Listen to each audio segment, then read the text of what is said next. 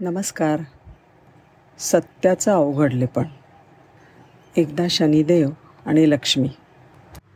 देवांचा राजा इंद्र याच्याकडे स्वर्गामध्ये गेले. त्याला विचारलं आम्हा दोघांपैकी सुंदर कोण आहे हे सांगा बरं. त्यांनी आग्रहच धरला तसा. आता लक्ष्मीला सुंदर म्हणावं तर शनी शनिदेव महाराज रागवतील. आणि शनीला सुंदर म्हणावं तर लक्ष्मी रागवेल. आता काय करावं असा मोठा गहन प्रश्न पडला इंद्रदेवांच्या पुढे. ते म्हणले हो हो सांगतो सांगतो सांगतो. असं करा. जरा ब्रह्मदेवाला भेटून या. मग मी सांगतो. गेले दोघंही ब्रह्मदेवांकडे. ब्रह्मदेव म्हणले तुम्ही असं करा. समोर एक वडाचं झाड आहे बघा. दोघंही त्या वडाच्या झाडाला जाऊन हात लावून परत या. मग मी तुमच्या प्रश्नाचं उत्तर दे देतो. दोघंही गेले वडाच्या झाडाकडे आणि परत यायला लागले. ब्रह्मदेवांनी इतकं सुंदर उत्तर दिलं. ते म्हणाले शनी महाराज तुम्ही जेव्हा जात होतात ना तेव्हा फार सुंदर दिसत होतात.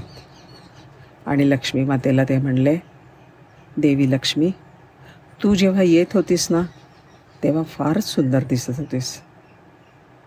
दोघांनाही नाराज न करताना त्यांनी ते सत्य सांगितलं. आपल्याला माहितीच आहे. राशीमधनं जाणारा शनी चांगला वाटतो. आणि आपल्याकडे येणारी लक्ष्मी केव्हाही सुंदरच असते. म्हणजे थोडक्यात काय? की सत्य सांगताना कोणालाही नाराज करू नये. खरं तर असं आहे की उत्तर द्यायला अवघड असतील ना असे प्रश्न विचारूच नयेत. खूप लोकांना सवय असते. मला ओळखलं का? हो म्हणावं तर लागलीच. मग माझं नाव सांगा बरं. कधी भेटलो होतो आपण? सांगा बरं. आली का पंचायत? असे प्रश्न विचारायलाच नाही पाहिजेत. ओळख करून देताना आपलं स्वतःचं नावच सांगायला पाहिजे. काही लोकांना सवय असते. बाप रे तुम्ही किती म्हातारे दिसता आता.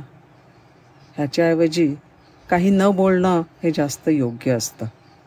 किंवा तुम्हाला बोलायचं असेल तर म्हणा ना. तुम्ही आता प्रगल्भ दिसता बरं का? एखाद्या मोठ्या वयाची स्त्री समोर आली तर बापरे किती तुमचे केस पांढरे झालेत? असं म्हणण्याच्या ऐवजी वाढत्या आत्मविश्वासाने तुमचं सौंदर्य खुलतं आहे बरं का? हे उत्तर जास्त छान होईल नाही का? खरं तर असं आहे की काही बोलण्याची किंवा प्रतिक्रिया देण्याची ज्या वेळेला गरज नसेल तेव्हा ती देऊच नये.